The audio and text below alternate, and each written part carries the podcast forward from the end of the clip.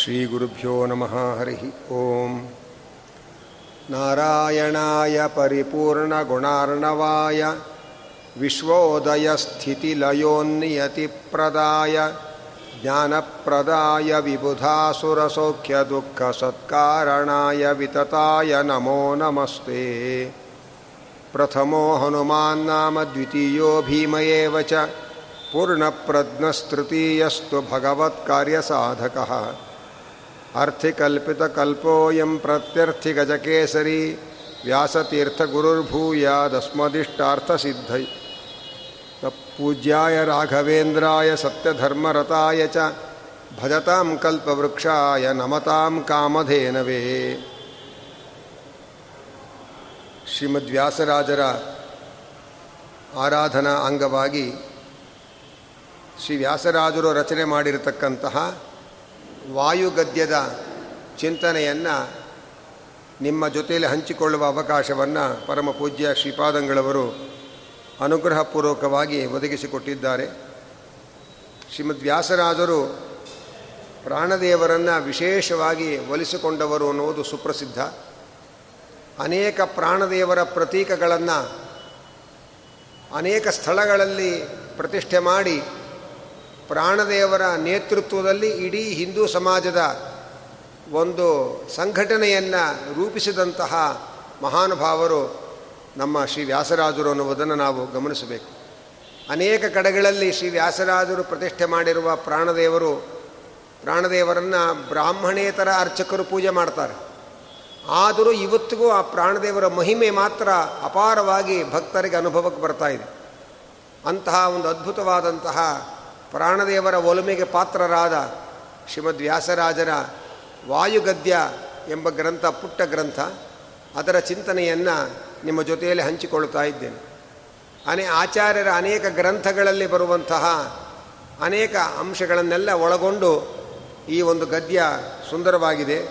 ಆರಂಭದಲ್ಲಿ, ಭಾರತೀ ರಮಣಂ ವಾಯುಂ ಕಾರಣಂ ಸರ್ವಸಂಪದಾಂ ತಾರಕಂ ಭವಪಾತೋಧೇಹೆ ನಾರಾಯಣ ಪರಂ ನುಮಃ.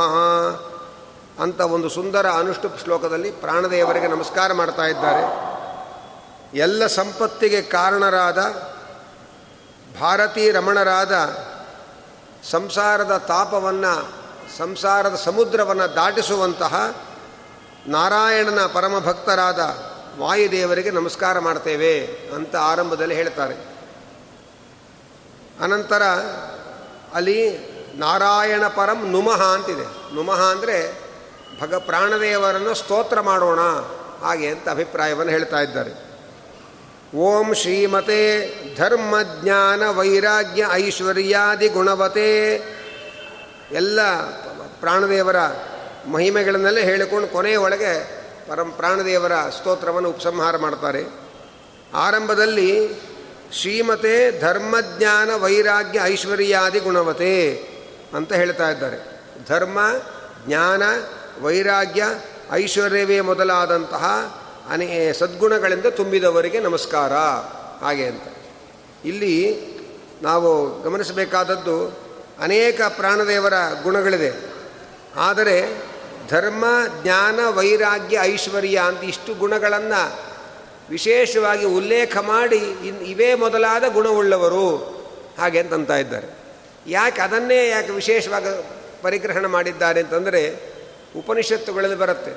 ಪ್ರಾಣದೇವರ ನಾಲ್ಕು ರೂಪಗಳಿದೆ ಧರ್ಮ, ಜ್ಞಾನ, ವೈರಾಗ್ಯ, ಐಶ್ವರ್ಯ ಅಂತ ಹೇಳಿ ಪ್ರಾಣದೇವರ ನಾಲ್ಕು ರೂಪಗಳಿದೆ ಆ ನಾಲ್ಕು ರೂಪಗಳಿಂದ ಧರ್ಮ ಅನ್ನೋ ರೂಪದಿಂದ ಎಲ್ಲ ಸಜ್ಜನರಲ್ಲಿ ನಿಂತು ಧರ್ಮಕ್ಕೆ ಪ್ರವರ್ತಕರಾಗ್ತಾರೆ. ನಾವೇನೇ ಧರ್ಮಾಚರಣೆಯನ್ನು ನಡೆಸಿದರೆ ಅದರ ಹಿನ್ನೆಲೆಯಲ್ಲಿ ಪ್ರಾಣದೇವರ ಧರ್ಮ ಎಂಬ ರೂಪದ ಪ್ರೇರಣೆ ಇದೆ ಅನ್ನುವುದನ್ನು ತಿಳಿಸ್ತಾರೆ. ಹಾಗೆ ನಮ್ಮಲ್ಲಿ ಏನೇ ಭಗವಂತನ ಜ್ಞಾನ ಸಂಪಾದನೆ ಮಾಡಿದರೆ ಅದಕ್ಕೆ ಜ್ಞಾನ ಅಂತಲೇ ಪ್ರಾಣದೇವರ ಒಂದು ರೂಪ ಇದೆ. ಆ ರೂಪ ನಮ್ಮೊಳಗೆ ನಿಂತು ನಮಗೆ ಜ್ಞಾನವನ್ನು ಉಂಟು ಮಾಡುತ್ತೆ ಅನ್ನುವುದನ್ನು ತಿಳಿಸ್ತಾ ಇದ್ದಾರೆ. ಹಾಗೆ ಸಾಧಕನಿಗೆ ಇರಬೇಕಾದದ್ದು ಮುಖ್ಯವಾಗಿ ವೈರಾಗ್ಯ. ಪ್ರಾಣದೇವರ ವೈರಾಗ್ಯ ಅಂತಲೇ ಒಂದು ರೂಪ ಇದೆ. ಆ ವೈರಾಗ್ಯ ಎಂಬ ರೂಪದಿಂದ ಸಾಧಕರಲ್ಲಿ ನಿಂತು ಅವರಿಗೆ ವಿಷಯ ವೈರಾಗ್ಯವನ್ನು ಉಂಟು ಮಾಡಿ ಅನುಗ್ರಹ ಮಾಡುವವರು ಪ್ರಾಣದೇವರು ಅನ್ನುವಂಥ ಮಾತು ಉಪನಿಷತ್ತಲ್ಲಿ ಬರ್ತಾ ಇದೆ. ಹಾಗೆ ಐಶ್ವರ್ಯ ಅಂತ ಪ್ರಾಣದೇವರ ಒಂದು ರೂಪ ಇದೆ. ಐಶ್ವರ್ಯ ಅಂದರೆ ಒಡೆತನ ಅಥವಾ ಸಾಮರ್ಥ್ಯ ಅಂತ ಅರ್ಥ. ನಮ್ಮಲ್ಲಿ ಯಾವುದರ ಒಡೆತನ ಇದ್ದರೂ ಕೂಡ, ಯಾವುದೇ ರೀತಿಯ ಸಾಮರ್ಥ್ಯ ಇದ್ದರೂ ಕೂಡ, ನಮ್ಮೊಳಗೆ ಪ್ರಾಣದೇವರು ಐಶ್ವರ್ಯ ಎಂಬ ರೂಪದಿಂದ ನಿಂತು ಆ ಒಡೆತನವನ್ನು ಐಶ್ವರ್ಯವನ್ನು ಕೊಡ್ತಾ ಇದ್ದಾರೆ. ಇದು ಉಪನಿಷತ್ತಲ್ಲಿ ಬರತಕ್ಕಂತಹ ವಿಶೇಷವಾದ ನಾಲ್ಕು ರೂಪಗಳು, ಧರ್ಮ, ಜ್ಞಾನ, ವೈರಾಗ್ಯ, ಐಶ್ವರ್ಯ ಅಂತ. ಇದನ್ನು ನಮಗೆ ಕೊಡಬೇಕಾಗಿದ್ರೆ ಅವರಲ್ಲಿ ಇರಲೇಬೇಕಲ್ಲ ಇದು. ಅದಕ್ಕೆ ಧರ್ಮಜ್ಞಾನ ವೈರಾಗ್ಯ, ಐಶ್ವರ್ಯ ಆದಿ ಗುಣವತೆ. ಧರ್ಮಜ್ಞಾನ ಐಶ್ವರ್ಯ, ವೈರಾಗ್ಯ ಮೊದಲಾದ ಗುಣಗಳಿಂದ ತುಂಬಿರುವಂತಹ ಪ್ರಾಣದೇವರೇ ನಿಮಗೆ ನಮಸ್ಕಾರ. ಹಾಗೆ ಅಂತ ಅಂತ ಇದ್ದಾರೆ. ಅನಂತರ ಶಿವ, ಶೇಷ, ಖಗೇಶ ಮುಖ ಅಮರ ಸಮಾರಾಧಿತ ಚರಣ ಸರೋರುಹಾಯ. ಗರುಡಶೇಷ ರುದ್ರರೇ ಮೊದಲಾದ ಎಲ್ಲ ದೇವತೆಗಳಿಂದ ಪೂಜ್ಯವಾದ ಪಾದ ಕಮಲಗಳುಳ್ಳಂತಹ ವಾಯುದೇವರಿಗೆ ನಮಸ್ಕಾರ. ಅಂದರೆ ಪ್ರಾಣದೇವರು ಗರುಡಶೇಷ ರುದ್ರಾದಿ ದೇವತೆಗಳಿಗಿಂತಲೂ ಮಿಗಿಲು. ಆ ಗರುಡಶೇಷ ರುದ್ರಾದಿಗಳೆಲ್ಲರೂ ಕೂಡ ಪ್ರಾಣದೇವರ ಚರಣ ಕಮಲವನ್ನು ಆರಾಧನೆ ಮಾಡ್ತಾರೆ ಎಂಬ ಅಂಶವನ್ನು ಇಲ್ಲಿ ತಿಳಿಸ್ತಾ ಇದ್ದಾರೆ. ನಿಜವಾಗಿ ನೋಡಿದರೆ ಮಹಾಭಾರತ ತಾತ್ಪರ್ಯ ನಿರ್ಣಯಲ್ಲಿ ಆಚಾರ ಮೊದಲನೇ ಅಧ್ಯಾಯದಲ್ಲಿ ಎರಡನೇ ಅಧ್ಯಾಯಗಳಲ್ಲಿ ಹೇಳ್ತಾರೆ. ಈ ಶಿವ ರುದ್ರ ಗರುಡಶೇಷ ರುದ್ರರಿಗೆ ಭಾರತೀ ದೇವಿ ವಾಯುದೇವರ ಮೂಲಕ ಜನ್ಮ ಕೊಟ್ಟಿದ್ದಾರೆ ಅನ್ನುವಂಥ ಮಾತನ್ನು ಹೇಳ್ತಾರೆ. ಹಾಗಾಗಿ ಪ್ರಾಣದೇವರು ಈ ಗರುಡಶೇಷ ರುದ್ರರಿಗೆ ತಂದೆ ಸ್ಥಾನದಲ್ಲಿದ್ದಾರೆ. ಮಕ್ಕಳು ತಂದೆಯನ್ನು ಆರಾಧನೆ ಮಾಡೋದು, ತಂದೆಯ ಪಾದಕಮಲಗಳನ್ನು ಸೇವನೆ ಮಾಡೋದು ಸಹಜವಾದ ಕರ್ತವ್ಯ ಅದು. ಹಾಗಾಗಿ ಗರುಡಶೇಷ ರುದ್ರ ಮೊದಲಾದ ಎಲ್ಲ ದೇವತೆಗಳು ಕೂಡ ಪ್ರಾಣದೇವರ ಪಾದ ಕಮಲಗಳನ್ನು ಪೂಜೆ ಮಾಡ್ತಾರೆ.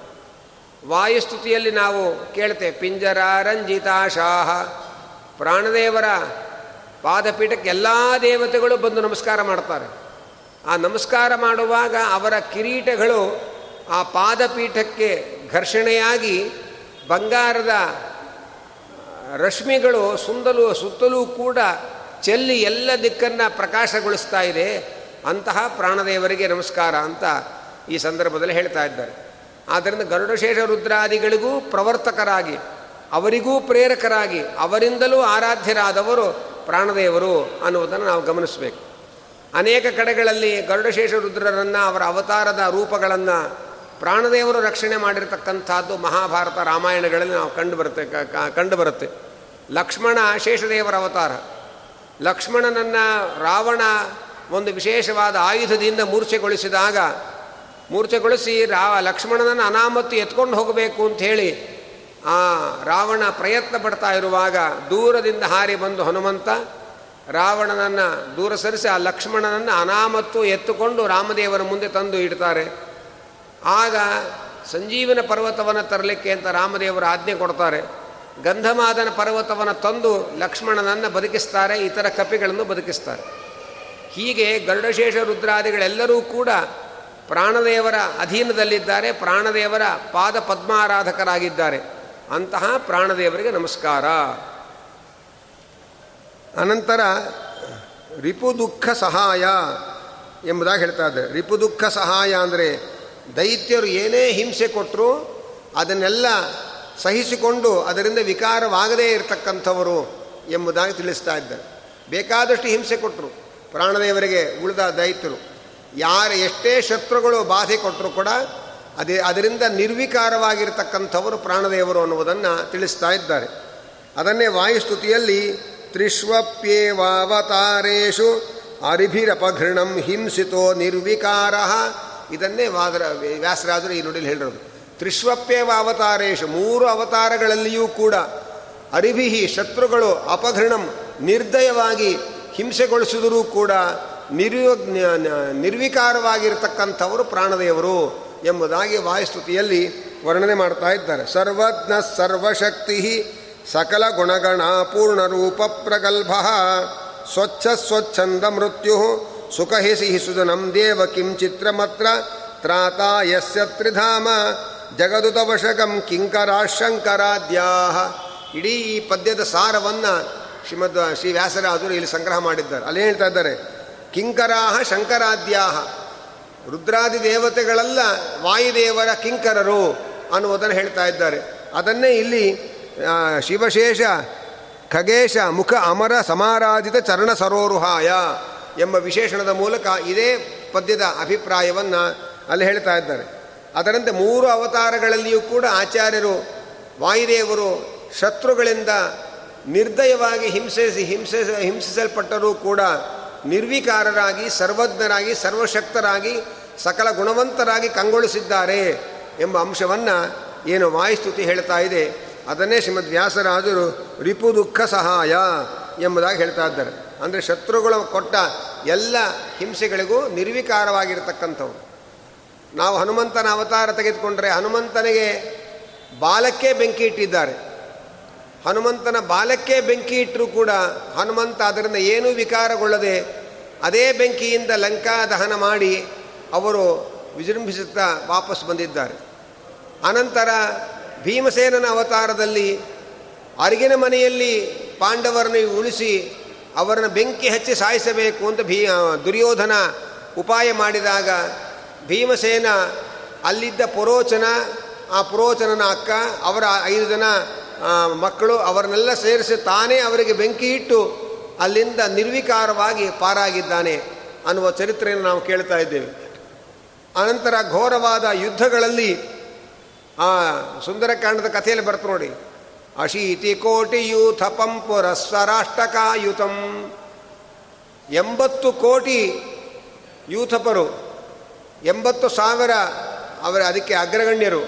ಅಂಥ ಬೃಹತ್ತಾದ ರಾವಣನ ಕಡೆಯ ಶತ್ರು ಸೈನ್ಯ ಹನುಮಂತನ ಮೇಲೆ ನಾನಾ ಆಯುಧಗಳನ್ನೆಲ್ಲ ಪ್ರಯೋಗ ಮಾಡಿಕೊಂಡು ನುಗ್ಗಿ ಬಂದರೆ, ಹನುಮಂತ ತಲ ಪ್ರಹಾರ ಚೂರ್ಣಿತಾನ್ ಬರೇ ಅಂಗೈ ಮುಂಗೈ ಪ್ರಹಾರದಲ್ಲೇ ಎಲ್ಲ ಶತ್ರುಗಳಾದ ಸದೆಬಡಿದು ನಿರ್ವಿ ನಿರ್ವಿಕಾರನಾಗಿ ಕಂಗೊಳಿಸ್ತಾ ಇದ್ದಾನೆ ಅನ್ನುವುದು ನಾವು ಸುಂದರಕಾಂಡದ ಕಥೆಯಲ್ಲಿ ಕೇಳ್ತೇವೆ.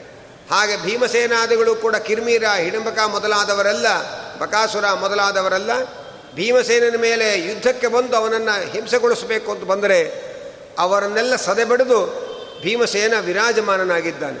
ಹೀಗೆ ಶತ್ರುಗಳು ಏನೇ ಹಿಂಸೆ ಕೊಟ್ಟರೂ ಕೂಡ ಅದೆಲ್ಲವನ್ನೂ ಕೂಡ ಸಹಿಸಿಕೊಂಡದ್ದು ಮಾತ್ರ ಅಲ್ಲ, ಅದರಿಂದ ಯಾವ ವಿಕಾರಕ್ಕೆ ಒಳಗಾಗದೆ ಅತ್ಯಂತ ಪ್ರಕಾಶಮಾನರಾದವರು ವಾಯುದೇವರು ಎಂಬ ಅಂಶವನ್ನು ನಾವಿಲ್ಲಿ ವ್ಯಾಸರಾಜರ ಮಾತಿನಲ್ಲಿ ಕಾಣಬಹುದಾಗಿದೆ. ಅದರಂತೆ ಆಚಾರ್ಯರ ಚರಿತ್ರೆ ಒಳಗೂ ಕೂಡ ಆಚಾರ್ಯರ ಚರಿತ್ರೆ ಒಳಗೆ ಒಂದು ಘಟನೆ ಬರುತ್ತೆ. ಇಕ್ಕಳವನ್ನು ಹಾಕಿ ಆಚಾರ್ಯರ ರೋಮವನ್ನು ಹಿಡಿದು ಎಳೆಯುವಂಥ ಪ್ರಸಂಗ ಮಾಡಿದ್ರಂತೆ. ಆದರೂ ಏನೂ ಆಗದೆ ಅವರು ವ್ಯರ್ಥವಾಗಿದ್ದಾರೆ ಶತ್ರುಗಳು. ಅವರು ವೇದೋಚ್ಚಾರಣೆ ಮಾಡುವಾಗ ಕಂಠವನ್ನೇ ಅವರು ಒತ್ತಿ ಹಿಡಿಲಿಕ್ಕೆ ಬಂದಿದ್ದಾರಂತೆ. ಆಚಾರ್ಯರು ಕಂಠ, ಆಚಾರ್ಯರ ಕಂಠವನ್ನು ಒತ್ತಿ ಹಿಡಿದರೂ ಕೂಡ ಏನೂ ಆಗದೆ ಅವರ ಹಾಗೇ ಭಗವಂತನ ಸ್ತೋತ್ರವನ್ನು ಮಾಡ್ತಾ ಇದ್ದಾರೆ ಅಂತ ನಾವು ಕೇಳ್ತೇವೆ. ಅದೇ ಆಚಾರ್ಯರು ತಮ್ಮ ಮಠದ ಶಿಷ್ಯರು, ತಾವು ಬಲಿಷ್ಠರು ಅಂತ ಅವರವರೇ ತಮ್ಮ ಗೋಷ್ಠಿ ಒಳಗೆ ಕೊಚ್ಚಿಕೊಳ್ತಾ ಇದ್ದಾಗ ನೆಲದ ಮೇಲಿಟ್ಟ ಹೆಬ್ಬೆರಳನ್ನು ಎತ್ತಲಿಕ್ಕೆ ಅವರು ಅಸಮರ್ಥರಾದ ಘಟನೆಯನ್ನು ಕೂಡ ಮಧ್ವಿಜಯ ಉಲ್ಲೇಖ ಮಾಡ್ತಾ ಇದೆ. ಹೀಗೆ ಯಾವುದೇ ರೂಪದಲ್ಲೂ ಕೂಡ ಅವತಾರ ರೂಪಗಳಲ್ಲಿಯೂ ಶತ್ರುಗಳು ಏನೇ ಹಿಂಸೆಗಳು ಕೊಟ್ಟರೂ ಅದರಿಂದ ನಿರ್ವಿಕಾರವಾಗಿರತಕ್ಕಂಥವರು ಆಚಾರ್ಯರು, ವಾಯುದೇವರು ಅನ್ನುವುದನ್ನು ರಿಪು ದುಃಖ ಸಹಾಯ ಎಂಬುದಾಗಿ ಹೇಳ್ತಾ ಇದ್ದಾರೆ. ಅನಂತರ ಮುಂದೆ ಪ್ರಾಣದೇವರ ಸುಂದರವಾದ ರೂಪದ ವರ್ಣನೆಯನ್ನು ಮಾಡ್ತಾ ಇದ್ದಾರೆ. ಪಂಚಬಾಣ ತೂಣೀರ ನಿಭಜಂಘಾಯ ಅಂದರೆ ಪಂಚಬಾಣ ಅಂದರೆ ಮನ್ಮಥ, ತೂಣೀರ ಅಂದರೆ ಬತ್ತಳಿಕೆ. ಮನ್ಮಥನ ಬಾಣಗಳ ಬತ್ತಳಿಕೆಯಂತೆ ಇರತಕ್ಕ ತೊಡೆ ಉಳ್ಳ ಜಂಘಾ ಪ್ರದೇಶವುಳ್ಳವರು ಆ ಬತ್ತಳಿಕೆ ಹೀಗಿರುತ್ತೆ. ಪ್ರಾಣದೇವರ ಜಂಘಾ ಕೂಡ ಅದೇ ಶೇಪಲ್ಲಿದೆ ಅಂತ ಅರ್ಥ. ಹಾಗೆ ಬತ್ತಳಿಕೆಯ ಆಕಾರದಲ್ಲಿ ಸುಂದರವಾಗಿರತಕ್ಕಂತಹ ಜಂಘೆ ಉಳ್ಳವರು ಪ್ರಾಣದೇವರು. ಪರಾಕೃತ ಪರಮೋತ್ಸಾಹ ವರ್ಜನ ಅತಿರಿಕ್ತ ದೋಷ ಸಂಘಾಯ. ಪ್ರಾಣದೇವರನ್ನು ನಿರ್ದೋಷರು ಅಂತ ಹೇಳ್ತಾರೆ. ಆಮೇಲೆ ಸ್ವಲ್ಪ ವೇದಾಂತದಲ್ಲಿ ಚರ್ಚೆ ಮಾಡ್ತಾರೆ. ಏನು ಅಂದರೆ ಪ್ರಾಣದೇವರಿಗೆ ಸಂಸಾರದ ಬಂಧನ ಇದೆಯೋ ಇಲ್ವೋ? ಸಂಸಾರದ, ಸಂಸಾರದಲ್ಲಿ ಇದ್ದಾರೆ ಪ್ರಾಣದೇವರು, ಸಂಸ, ಪ್ರಾಣದೇವರಿಗೂ ಸಂಸಾರಾವಸ್ಥೆ ಇದೆ ಅಂತಾದ ಮೇಲೆ ಅವರಿಗೆ ಕರ್ಮದ ಬಂಧನಗಳಿದೆಯೋ ಇಲ್ಲವೋ ಇಲ್ಲ, ಹಾಗೇ ಮೋಕ್ಷ ಕೊಡ್ತಾನೆ ಅಂದರೆ ಪರಮಾತ್ಮನಲ್ಲಿ ವೈಷಮ್ಯ ದೋಷ ಬರುತ್ತೆ. ಆದ್ದರಿಂದ ಪರ ಪ್ರಾಣದೇವರಲ್ಲಿ ಸಂಸಾರಾವಸ್ಥೆಗೆ ಕಾರಣವಾಗುವಂತಹ ಒಂದೇ ಒಂದು ದೋಷ ಇದೆ ಅಂತ. ಇನ್ಯಾವ ದೋಷವೂ ಇಲ್ಲ ಅಂತಂತ ಇದ್ದಾರೆ. ಅದೇನು ಅಂದರೆ ಪರಮೋತ್ಸಾಹ ವರ್ಜನಂ ಅಂತ ಒಂದು ದೋಷ. ಪರಮೋತ್ಸಾಹ ವರ್ಜನ ಅನ್ನೋ ದೋಷ ಒಂದು ಬಿಟ್ಟು ಇನ್ಯಾವ ದೋಷವೂ ಇಲ್ಲ. ಪರಾಕೃತ ಪರೋ ಪರಮೋತ್ಸಾಹ ವರ್ಜನ ಅತಿರಿಕ್ತ ದೋಷ ಸಂಘಾಯ. ಪರಮೋತ್ಸಾಹ ವರ್ಜನಕ್ಕಿಂತ ಅತಿರಿಕ್ತವಾದ ಯಾವ ದೋಷಗಳು ಅವರಲ್ಲಿಲ್ಲ. ಹಾಗಾದರೆ ಪರಮೋತ್ಸಾಹ ವರ್ಜನ ಅಂದರೆ ಏನರ್ಥ? ಪರಮೋತ್ಸಾಹ ವರ್ಜನ ಅಂತಂದರೆ ಅವರು ಭಗವಂತನ ಎಷ್ಟು ಗುಣಗಳನ್ನು ಉಪಾಸನೆ ಮಾಡಲಿಕ್ಕೆ ಯೋಗ್ಯತೆ ಇದೆಯೋ, ಭಗವಂತನ ಸಾಕ್ಷಾತ್ಕಾರದವರೆಗೆ ಅಷ್ಟು ಪೂರ್ತಿ ಉಪಾಸನೆ ಮಾಡಲಿಕ್ಕೆ ಉತ್ಸಾಹ ಕಡಿಮೆ ಇದೆ ಅಂತ ವರ್ಣನೆ ಮಾಡ್ತಾರೆ.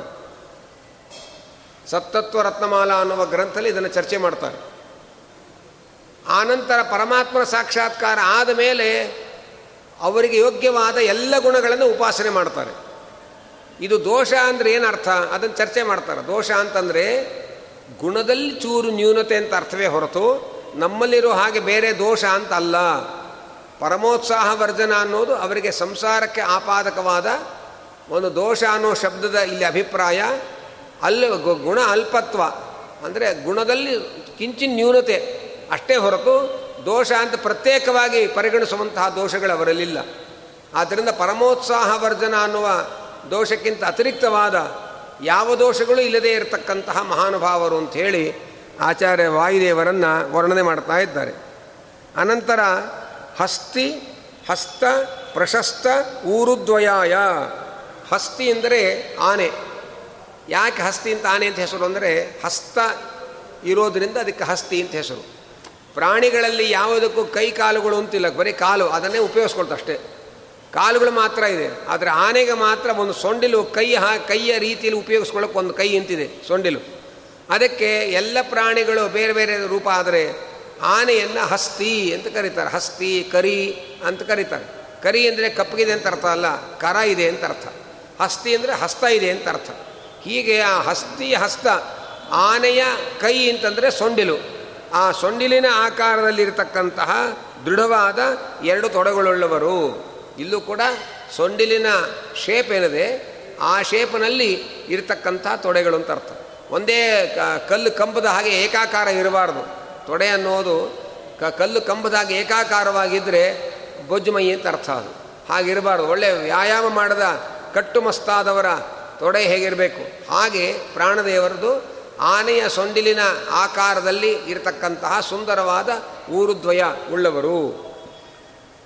ಅನಂತರ ಭಗವತ್ ಪ್ರೀತ್ಯರ್ಥ, ಅಂಗೀಕೃತ, ಅಜ್ಞಾನ ಶೋಕ ಭಯಾಯ ಅಂತ ಇದ್ದಾರೆ. ಅಂದರೆ ಉಪ, ಭಾಗವತ ತಾತ್ಪರ್ಯದಲ್ಲಿ ಹೇಳ್ತಾರೆ, ವಾಯುದೇವರಿಗೆ ನಾಲ್ಕು ಬಾರಿ ಅಜ್ಞಾನ, ಎರಡು ಬಾರಿ ಭಯ ಹಾಗೂ ಶೋಕ ಇದೆ ಅಂತ ಆಚಾರ್ಯರೇ ಪ್ರಮಾಣವನ್ನು ಕೊಟ್ಟು ತಾತ್ಪರ್ಯ, ಭಾಗವತ ತಾತ್ಪರ್ಯ ನಿರ್ಣಯ ಹೇಳ್ತಾರೆ. ಅಜ್ಞಾನಂಚ ಚತುರ್ವಾರಂ ದ್ವಿವಾರಂ ಭಯಮೇವಚ ಅಂತ. ನಾಲ್ಕು ಬಾರಿ ಅಜ್ಞಾನ, ಎರಡು ಬಾರಿ ಭಯ ಮತ್ತು ಶೋಕ. ಇದನ್ನು ಪ್ರಾಣದೇವರಲ್ಲಿ ವ್ಯಕ್ತ, ಪ್ರಾಣದೇವರು ವ್ಯಕ್ತಪಡಿಸ್ತಾರೆ. ಆದರೆ ಯಾತಕ್ಕೋಸ್ಕರ ಅಂದರೆ ಅದು ಭಗವತ್ ಪ್ರೀತ್ಯರ್ಥವಾಗಿ. ಭಗವತ್ ಪ್ರೀತ್ಯರ್ಥವಾಗಿ ನಾಲ್ಕು ಬಾರಿ ಅಜ್ಞಾನ, ಎರಡು ಬಾರಿ ಭಯ ಮತ್ತು ಶೋಕಗಳನ್ನು ವ್ಯಕ್ತಪಡಿಸ್ತಾರೆ ಅನ್ನುವ ಅಂಶವನ್ನು ತಿಳಿಸ್ತಾ ಇದ್ದಾರೆ. ಅದನ್ನೇ ಶ್ರೀ ವ್ಯಾಸರಾದರು ಭಗವತ್ ಪ್ರೀತ್ಯರ್ಥ ಅಂಗೀಕೃತ ಅಜ್ಞಾನ ಶೋಕ ಭಯಾಯ ಭಗವಂತನ ಪ್ರೀತಿಗೋಸ್ಕರ, ಭಗವಂತನ ಖುಷಿಗೋಸ್ಕರ ನಾಲ್ಕು ಬಾರಿ ಅಜ್ಞಾನವನ್ನು, ಶೋಕವನ್ನು, ಎರಡು ಬಾರಿ ಭಯವನ್ನು ತಮ್ಮಲ್ಲಿ ತೋರಿಸಿಕೊಂಡಂಥವರು. ಅವರಿಗೆ ನಿಜವಾಗಿ ಅವರಿಗೆ ಭಯ ಇಲ್ಲ, ಅಂಜಿ ಕಿನ್ಯಾತ ಕಯ್ಯ ಅಂತ ನಾವು ಹಾಡ್ತೇವೆ. ಆದರೂ ಅವರು ಭಗವಂತನಿಗೆ, ಭಗವಂತನ ಮುಂದೆ ಹೆದರ್ಕೊಳ್ಳೋದು ಗುಣ ಅದು ಅದು ದೋಷ ಅಲ್ಲ. ಆ ಭಗವತ್ ಪ್ರೀತ್ಯರ್ಥವಾಗಿ ಅವರು ಎರಡು ಬಾರಿ ಭಯವನ್ನು ವ್ಯಕ್ತಪಡಿಸ್ತಾರೆ. ಶೋಕವನ್ನು ವ್ಯಕ್ತಪಡಿಸ್ತಾರೆ, ನಾಲ್ಕು ಬಾರಿ ಅಜ್ಞಾನವನ್ನು ವ್ಯಕ್ತಪಡಿಸ್ತಾರೆ. ಆದ್ದರಿಂದ ಭಗವತ್ ಪ್ರೀತ್ಯರ್ಥವಾಗಿ ಅಜ್ಞಾನ ಶೋಕ ಭಯಗಳನ್ನು ವ್ಯಕ್ತಪಡಿಸುವಂತಹ ಶ್ರೀ ವಾಯುದೇವರಿಗೆ ನಮಸ್ಕಾರ. ಸ್ವಚ್ಛ ಕೌಶೇಯ ಪಟ ಕಟಿಸೂತ್ರ ಅಭಿರಾಮ ಕಟಿತಟಾಯ. ಒಳ್ಳೆಯ ಸ್ವಚ್ಛವಾದ ರೇಷ್ಮೆ ವಸ್ತ್ರ. ಆ ರೇಷ್ಮೆ ವಸ್ತ್ರದ ಕಟಿಸೂತ್ರ ಮತ್ತು ಕೌಪೀನ ಸೊಂಟಕ್ಕೆ ರೇಷ್ಮೆ ವಸ್ತ್ರವನ್ನು ಸುತ್ತಿದ್ದಾರಂತೆ. ಇದು ಹನುಮಂತನ ಒಂದು ರೂಪ. ಹಾಗೆ ಕೌಪೀನ ಕಟಿಸೂತ್ರ, ಅದರ ಮೇಲೆ ರೇಷ್ಮೆಯ ಸುಸ್ವಚ್ಛವಾದ ರೇಷ್ಮೆಯ ವಸ್ತ್ರವನ್ನು ಸುತ್ತುಕೊಂಡಿರತಕ್ಕಂತಹ ಪ್ರಾಣದೇವರಿಗೆ ನಮಸ್ಕಾರ. ಅಂದರೆ ಅಂತಹ ರೇಷ್ಮೆ ವಸ್ತ್ರದಿಂದ ಅಲಂಕೃತವಾದ ಸೊಂಟವುಳ್ಳ ಪ್ರಾಣದೇವರಿಗೆ ನಮಸ್ಕಾರ. ಸ್ವಾಭಾವಿಕ ಅಣಿಮಾದಿ ಕೂಟಾಯ. ಅಣಿಮ ಗರಿಮಾ ಚೈವ ಅಂಥೇಳಿ ಎಂಟು ಬಗೆಯಾದ ಸಿದ್ಧಿಗಳು ಇದೆ. ಅದಕ್ಕೆ ಅಷ್ಟಸಿದ್ಧಿಗಳು ಅಂತ ಕರೀತಾರೆ. ಬೇರೆಯವರು ಅಷ್ಟಸಿದ್ಧಿಗಳನ್ನು ಪಡೆಯುವುದಕ್ಕೋಸ್ಕರ ತಪಸ್ಸು ಮಾಡಿ, ಆರ ಭಗವಂತನ ಆರಾಧನೆ ಮಾಡಿ ಅಷ್ಟಸಿದ್ಧಿಗಳನ್ನು ಪಡೀತಾರೆ. ಆದರೆ ಭಗವಂತನಿಗೆ ಈ ಅಷ್ಟಸಿದ್ಧಿಗಳು ಸ್ವಾಭಾವಿಕವಾಗಿಯೇ ಇದೆ. ಅದರಂತೆ ಭಗವಂತನ ಅಧೀನವಾಗಿ ಪ್ರಾಣದೇವರಿಗೂ ಕೂಡ ಅಣಿಮಾದಿ ಅಷ್ಟಸಿದ್ಧಿಗಳಿದೆ ಅದಕ್ಕೆ ಉದಾಹರಣೆಯಾಗಿ ಮಧ್ವಿಜಯಲ್ಲಿ ಬರತಕ್ಕಂತಹ ಘಟನೆಯನ್ನು ನಾವು ಗಮನಿಸ್ಬೋದು ಆಚಾರ್ಯರು ನೆಲ, ನೆಲದ ಮೇಲೆ ಒತ್ತಿಟ್ಟ ಹೆಬ್ಬೆರಳನ್ನು ಶಿಷ್ಯರು ಎಲ್ಲ ಸೇರಿ ಎತ್ತಿದರೂ ಕೂಡ ಏನೂ ಆಗಲಿಲ್ಲ. ಆಚಾರ್ಯರು ಅಂಥ ಗಟ್ಟಿತನದ ಆಚಾರ್ಯರು ಕಾಂತಾವರ ಅಂತ ಒಂದು ಊರಿದೆ. ಅಲ್ಲಿ ಭಗವ, ಅಲ್ಲಿ ದೇವಸ್ಥಾನಕ್ಕೆ ಎಂಟು ವರ್ಷದ ಹುಡುಗನ ಹೆಗಲ ಮೇಲೆ ಕೂತ್ಕೊಂಡು ದೇವಸ್ಥಾನಕ್ಕೆ ಪ್ರದಕ್ಷಿಣೆ ಬರ್ತಾರೆ. ಇಡೀ ಒಂದು ಹೆಬ್ಬೆರಳನ್ನೇ ಶಿಷ್ಯರು ಅಲಗ ಎತ್ ನೆಲದಿಂದ ಮೇಲಕ್ಕೆ ಎತ್ತಲಿಕ್ಕೆ ಆಗಲಿಲ್ಲ ಅಂತ ಅಂಥ ಗೌರವವನ್ನು ತೋರಿಸ್ತಕ್ಕಂತಹ ಆಚಾರ್ಯರು ಒಬ್ಬ ಪುಟ್ಟ ಎಂಟು ವರ್ಷದ ಹುಡುಗನ ಹೆಗಲ ಮೇಲೆ ಹಗುರವಾಗಿ ಕೂತುಕೊಂಡು ದೇವಾಲಯವನ್ನು ಪ್ರದಕ್ಷಿಣೆ ಬರ್ತಾರೆ. ಹಾಗೆ ಅಂತ ಮಧ್ಯ ವಿಜಯಲ್ಲಿ ಉಲ್ಲೇಖ ಇದೆ. ಹೀಗೆ ಬೇಕಾದಾಗ ತಮ್ಮ ದೇಹವನ್ನು ದೇಹದಲ್ಲಿ ಭಾರವನ್ನು ತೋರಿಸಿಕೊಳ್ಳುವಂಥದ್ದು, ಬೇಕಾದಾಗ ತಮ್ಮ ದೇಹವನ್ನು ಹಗುರ ಮಾಡಿಕೊಳ್ತಕ್ಕಂಥದ್ದು ಇಂತಹ ಅಪಾರವಾದ ಶಕ್ತಿಯನ್ನು ಸ್ವಾಭಾವಿಕವಾಗಿ ಭಗವಂತನ ಅಧೀನವಾಗಿ ಪಡೆದಿದ್ದಾರೆ ಅನ್ನುವುದನ್ನು ಹೇಳ್ತಾರೆ. ನಾವು ಹನುಮಂತನ ರೂಪದಲ್ಲಿ ಕಾಣುತ್ತೇವೆ. ಹನುಮಂತ ಸಮುದ್ರವನ್ನು ಹಾರುವಾಗ ಬಹಳ ವಿಸ್ತಾರವಾದ ರೂಪವನ್ನು ತೆಗೆದುಕೊಂಡ, ಬಹಳ ದೊಡ್ಡ ರೂಪವನ್ನು ತೆಗೆದುಕೊಂಡು ಸಮುದ್ರವನ್ನು ಹಾರಿದ ಹಾಗೆ ಅಂತ ನಾವು ಕೇಳ್ತೇವೆ. ಅದೇ ರೂಪದ ಹನುಮಂತ ಆ ಸಮುದ್ರದ ಆಚೆ ತೀರಕ್ಕೆ ಹೋದ ಮೇಲೆ ಭೂತ್ವಾ ಬಿಡಾಲ ಸಮಿತ ಪುಟ್ಟ ಬೆಕ್ಕಿನಷ್ಟು ಚಿಕ್ಕ ರೂಪ ತೆಗೆದುಕೊಂಡು ತಾನು ಆ ಎಲ್ಲ ಅಂತಃಪುರದಲ್ಲಿ ಸೀತೆಯನ್ನು ಹುಡುಕಿದ ಹಾಗೆ ಅಂತ ಬರುತ್ತೆ. ಬೇಕಾದಾಗ ಬೃಹದಾಕಾರದ ರೂಪವನ್ನು ಸ್ವೀಕಾರ ಮಾಡಿ ಸಮುದ್ರವನ್ನು ಹಾರದ, ಆಮೇಲೆ ಪುಟ್ಟ ರೂಪವನ್ನು ಸ್ವೀಕಾರ ಮಾಡಿ ಎಲ್ಲ ಅಂತಃಪುರಗಳಲ್ಲಿ, ಎಲ್ಲ ಕಡೆಗಳಲ್ಲಿ ಸೀತೆಯನ್ನು ಅನ್ವೇಷಣೆ ಮಾಡಿದ. ಹೀಗೆ ಬೇಕಾದಾಗ ತನ್ನ ರೂಪವನ್ನು ದೊಡ್ಡದು ಮಾಡಿಕೊಳ್ಳೋದು, ಬೇಕಾದಾಗ ತನ್ನ ರೂಪವನ್ನು ಚಿಕ್ಕದು ಮಾಡಿಕೊಳ್ಳೋದು, ಇಂಥ ವಿಶೇಷವಾದ ಶಕ್ತಿ ವಾಯುದೇವರಿಗೆ ಸಹಜವಾಗಿದೆ ಅನ್ನುವುದನ್ನು ತಿಳಿಸ್ತಾ ಇದ್ದಾರೆ. ಅದನ್ನೇ ಸ್ವಾಭಾವಿಕ ಅಣಿಮಾದಿ ಕೂಟಾಯ. ಸ್ವಾಭಾವಿಕವಾದ ಅಣಿಮಾದಿ ಅಷ್ಟಸಿದ್ಧಿಗಳ ಸಮೂಹವನ್ನು ಹೊಂದಿರತಕ್ಕಂತಹ ಪ್ರಾಣದೇವರಿಗೆ ನಮಸ್ಕಾರ. ಜಾಹ್ನವಿ ವರ್ತುಲಾವರ್ತ ಸನ್ನಿಭ ಗಂಭೀರ ನಾಭಿಬಿಲಾಯ. ಪ್ರಾಣದೇವರ ಹೊಕ್ಕಳು ಅದನ್ನು ವರ್ಣನೆ ಮಾಡ್ತಾರೆ. ಅದು ಹೇಗಿದೆ ಅಂದರೆ ಗಂಗೆಯ ಗಂಗೆಯಲ್ಲಿ ಏನು ಸುಳಿ ಬರುತ್ತೆ ಆ ಗಂಗೆಯ ಸುಳಿಯಂತೆ ವರ್ತುಲಾಕಾರವಾಗಿರತಕ್ಕ ಮತ್ತು ಆಳವಾದ ಹೊಕ್ಕಳುಳ್ಳಂತಹ ಪ್ರಾಣದೇವರು ಅವರಿಗೆ ನಮಸ್ಕಾರ. ಹೊಕ್ಕಳಿನ ಲಕ್ಷಣಗಳಿದು. ಅದು ವರ್ತುಲಾಕಾರವಾಗಿರಬೇಕು, ಸ್ವಲ್ಪ ಆಳವಾಗಿರಬೇಕು. ಅದಕ್ಕೆ ಗಂ, ಜಾಹ್ನವಿ ವರ್ತುಲಾವರ್ತ ಸನ್ನಿಭ ಗಂಭೀರ ನಾಭಿಬಿಲಾಯ. ಗಂಗೆಯ ಸುಳಿಯಂತೆ ವರ್ತುಲಾಕಾರವಾಗಿ, ಗಂಭೀರ ಅಂದರೆ ಆಳವಾಗಿ ಇರತಕ್ಕಂತಹ ಹೊಕ್ಕಳನ್ನು ಪಡೆದಂತಹ ಮಹಾನುಭಾವರು. ಅನಂತರ ವಿವಿಧ ವೀರ, ಕಾರ್ತಸ್ವರ, ನಿಕಷ, ಪಾಷಾಣಾಯಿತ, ವಕ್ಷಸ್ಥಲಾಯ. ಸಂಗ್ರಹ ರಾಮಾಯಣದಲ್ಲಿ ವರ್ಣನೆ ಮಾಡ್ತಾರೆ. ಮುಖ್ಯಪ್ರಾಣಾಯ ಭೀಮಾಯ ನಮೋ ಯಸ್ಯ ಭುಜಾಂತರಂ, ನಾನಾ ವೀರ ಸುವರ್ಣಾನಾಂ ನಿಕಷಾಶ್ಮಾಯಿತಂ ಬಭೌ. ಹಾಗೆ ಅಂತ ನಾರಾಯಣ ಪಂಡಿತ ಆಚಾರ್ಯ ವರ್ಣನೆ ಮಾಡ್ತಾರೆ. ಅದನ್ನು ಲಘುವಾಯುಸ್ತುತಿ ಅಂತ ಮಾಡಿ ಅದನ್ನೆಲ್ಲ ಸೇರಿಸಿರ್ತಾರೆ. ಏನರ್ಥ ಅಂದರೆ ಹೇಗೆ ಬಂಗಾರವನ್ನು ಹೊರೆ ಹಚ್ಚಲಿಕ್ಕೆ ಒಂದು ವಿಶೇಷವಾದ ಕಲ್ಲಿರುತ್ತೆ. ಆ ಕಲ್ಲಿನಲ್ಲಿ ಉಜ್ಜಿ ಬಂಗಾರವನ್ನು ಹೊರೆ ಹಚ್ತಾರೆ ಹಾಗೆ ಭೀಮಸೇನ ದೇವರ ಎದೆ ಅಂತಂದರೆ ಅನೇಕ ವೀರಪುರುಷರು ಅನ್ನುವ ಬಂಗಾರದ ಸಾಮರ್ಥ್ಯವನ್ನು ಹೊಳಪನ್ನು ಹೊರೆ ಹಚ್ಚುವ ಕಲ್ಲಿನಂತೆ ಅವರ ಎದೆ ಇದೆ ಅಂತ ವರ್ಣನೆ ಮಾಡ್ತಾರೆ. ನಾನಾ ವೀರ ಸುವರ್ಣಾನ ನಿಕಷಾಶ್ಮಾಯಿತಂ ಬಭೌ. ನಾನಾ ವೀರಪುರುಷರ ವೀರಪುರುಷರು ಅನ್ನುವಂತಹ ಬಂಗಾರಗಳನ್ನು, ಬಂಗಾರಗಳ ಸಾಮರ್ಥ್ಯವನ್ನು ಹೊರಗೆ ಹಚ್ಚಿ ನೋಡಲಿಕ್ಕೆ ಇರತಕ್ಕಂಥ ಹೊರೆಗಲ್ಲು ಇದ್ದ ಹಾಗೆ ಭೀಮಸೇನ ದೇವರ ಎದೆ ಹಾಗೆ ಅಂತ ನಾರಾಯಣ ಪಂಡಿತಾಚಾರ್ಯ ವರ್ಣನೆ ಮಾಡ್ತಾರೆ. ಅದನ್ನೇ ಇಲ್ಲಿ ಶ್ರೀ ವ್ಯಾಸರಾಜರು ಹೇಳ್ತಾ ಇದ್ದಾರೆ. ವಿವಿಧ ವೀರ ಕಾರ್ತಸ್ವರ ನಿಕಷ ಪಾಷಾಣಾಯಿತ ವಕ್ಷಸ್ಥಲಾಯ. ವಿವಿಧ ವೀರಪುರುಷರು ಕಾರ್ತಸ್ವರ ಅಂದರೆ ಬಂಗಾರ ಅಂತ ಅರ್ಥ.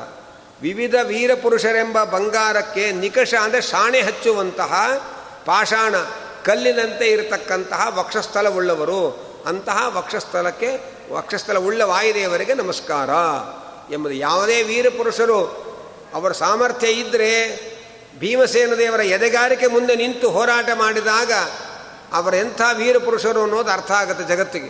ಹೀಗೆ ವೀರಪುರುಷರೆಂಬ ಬಂಗಾರವನ್ನು ಹೊರೆ ಹಚ್ಚುವ ಕಲ್ಲಿನಂತೆ ಇರತಕ್ಕಂಥ ವಕ್ಷಸ್ಥಲವುಳ್ಳವರು ಅಂತಹ ಭೀಮಸೇನ ದೇವ ಅಂತಹ ವಾಯುದೇವರಿಗೆ ನಮಸ್ಕಾರ. ಅನಂತರ ಹರಿವೈರಿ ಹರಿವೈರಿ ಶರೀರ ವಿದಾರಣ ಗದಾ ವರಾಯುಧಧರ ಭುಜಾಯ ತಮ್ಮ ಭುಜದ ಮೇಲೆ ಗದಾಯುಧವನ್ನು ಹಿಡ್ಕೊಂಡಿದ್ದಾರೆ. ಗದಾಭಯಕರಂ ಅಂತ ನಾವು ವಾಯುದೇವರ ಧ್ಯಾನ ಶ್ಲೋಕದಲ್ಲಿ ಹೇಳ್ತೇವೆ.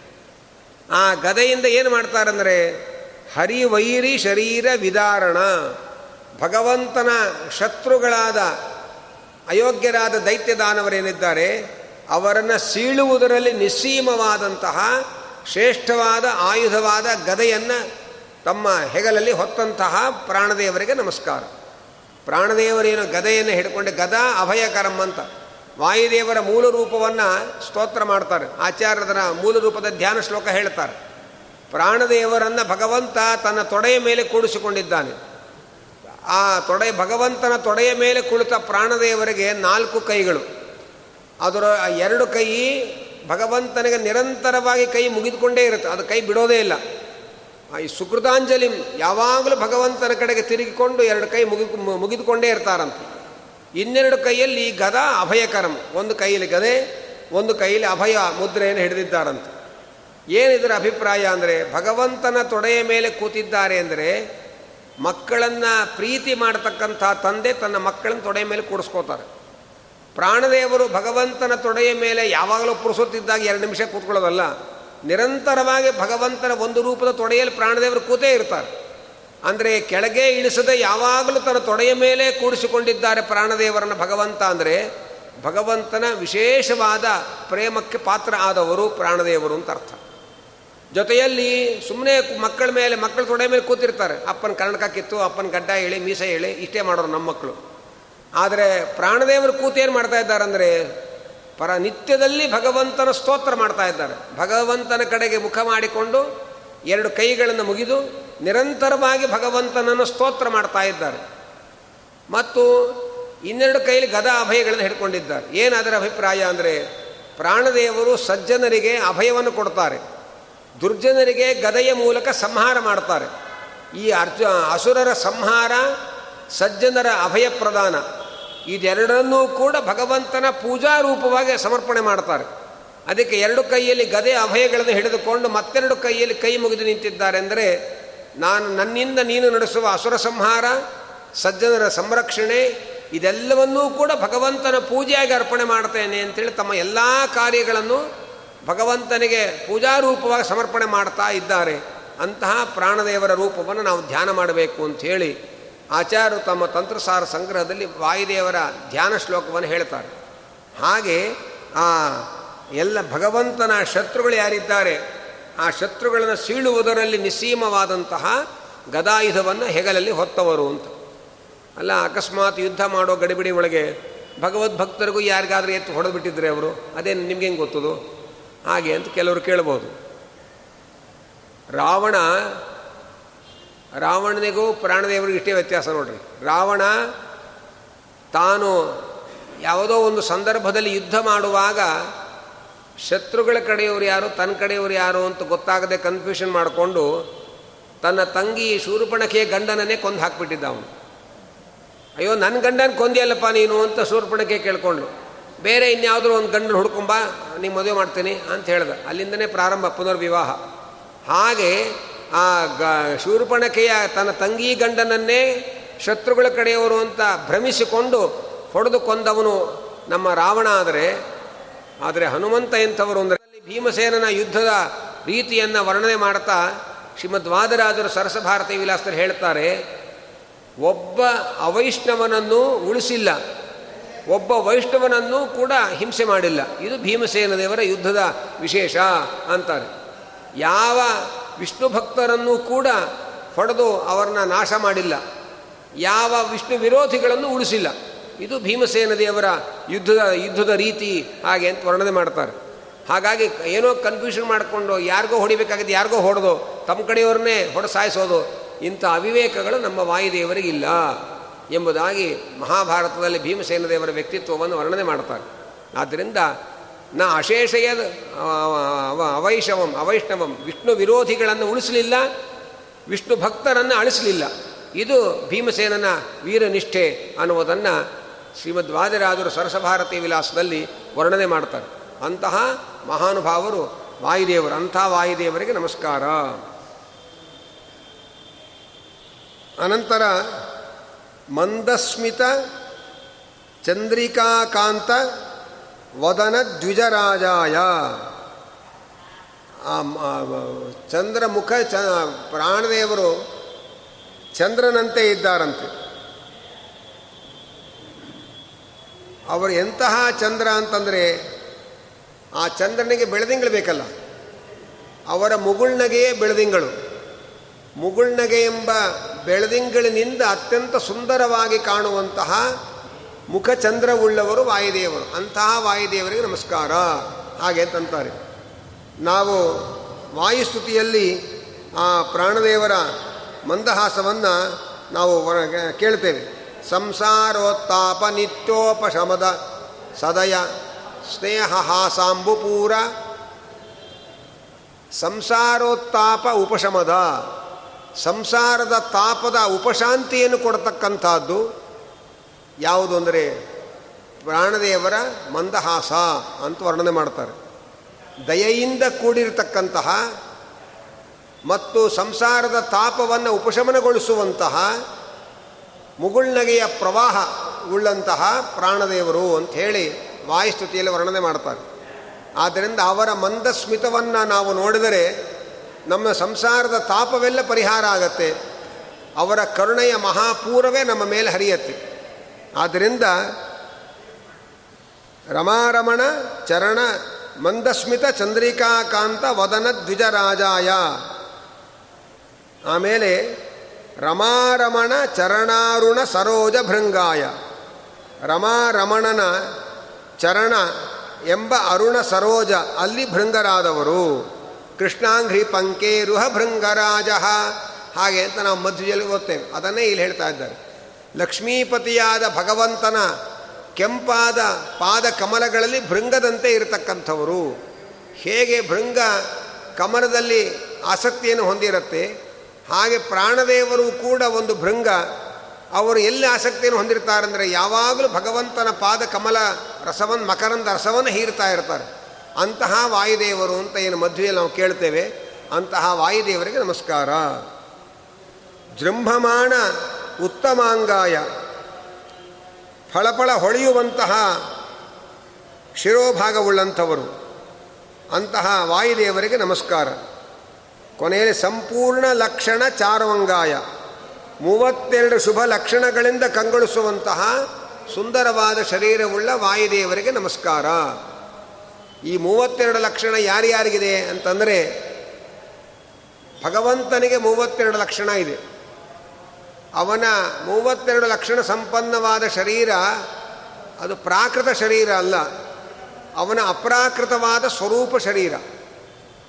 ಆ ಮೂವತ್ತೆರಡು ಲಕ್ಷಣಗಳು ಕೂಡ ಸ್ವತಂತ್ರವಾಗಿವೆ ಮತ್ತು ನಿರವಧಿಕವಾಗಿವೆ. ಪ್ರಾಣದೇವರ ಅನಂತರದಲ್ಲಿ ಮಹಾಲಕ್ಷ್ಮಿಗೂ ಮೂವತ್ತೆರಡು ಲಕ್ಷಣ ಸಂಪನ್ನವಾದ ಶರೀರ ಇದೆ. ಆ ಲಕ್ಷ್ಮೀದೇವಿಯ ಮೂವತ್ತೆರಡು ದೇಹದ ಮೂವತ್ತೆರಡು ಲಕ್ಷಣಗಳು ಪ್ರಾಣದೇವ ಭಗವಂತನ ಅಧೀನವಾಗಿದೆ. ಭಗವಂತನ ದೇಹದಲ್ಲಿ ಏನು ಮೂವತ್ತೆರಡು ಲಕ್ಷಣ ಇದೆ, ಅದಕ್ಕಿಂತ ಸ್ವಲ್ಪ ಸ್ಫುಟತೆಯಲ್ಲಿ ಕಡಿಮೆ. ಲಕ್ಷ್ಮೀದೇವಿಯ ಮೂವತ್ತೆರಡು ಲಕ್ಷಣಗಳು.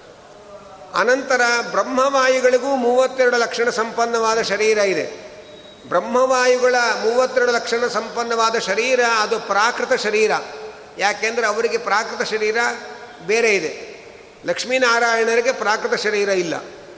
ಹಾಗಾಗಿ ಆ ಲಕ್ಷ್ಮೀನ ವಾಯುದೇವರ ಬ್ರಹ್ಮವಾಯುಗಳ ಮೂವತ್ತೆರಡು ಲಕ್ಷಣ ಸಂಪನ್ನವಾದ ಶರೀರ ಲಕ್ಷ್ಮೀನಾರಾಯಣರ ಇಬ್ಬರ ಅಧೀನವಾಗಿದೆ ಅದು. ಮತ್ತು ಲಕ್ಷ್ಮೀದೇವಿಯ ಶರೀರದ ಮೂವತ್ತೆರಡು ಲಕ್ಷಣಕ್ಕಿಂತಲೂ ಸ್ಫುಟತೆಯಲ್ಲಿ ಕಡಿಮೆ ಇದೆ ಅಂತಂತಾರೆ.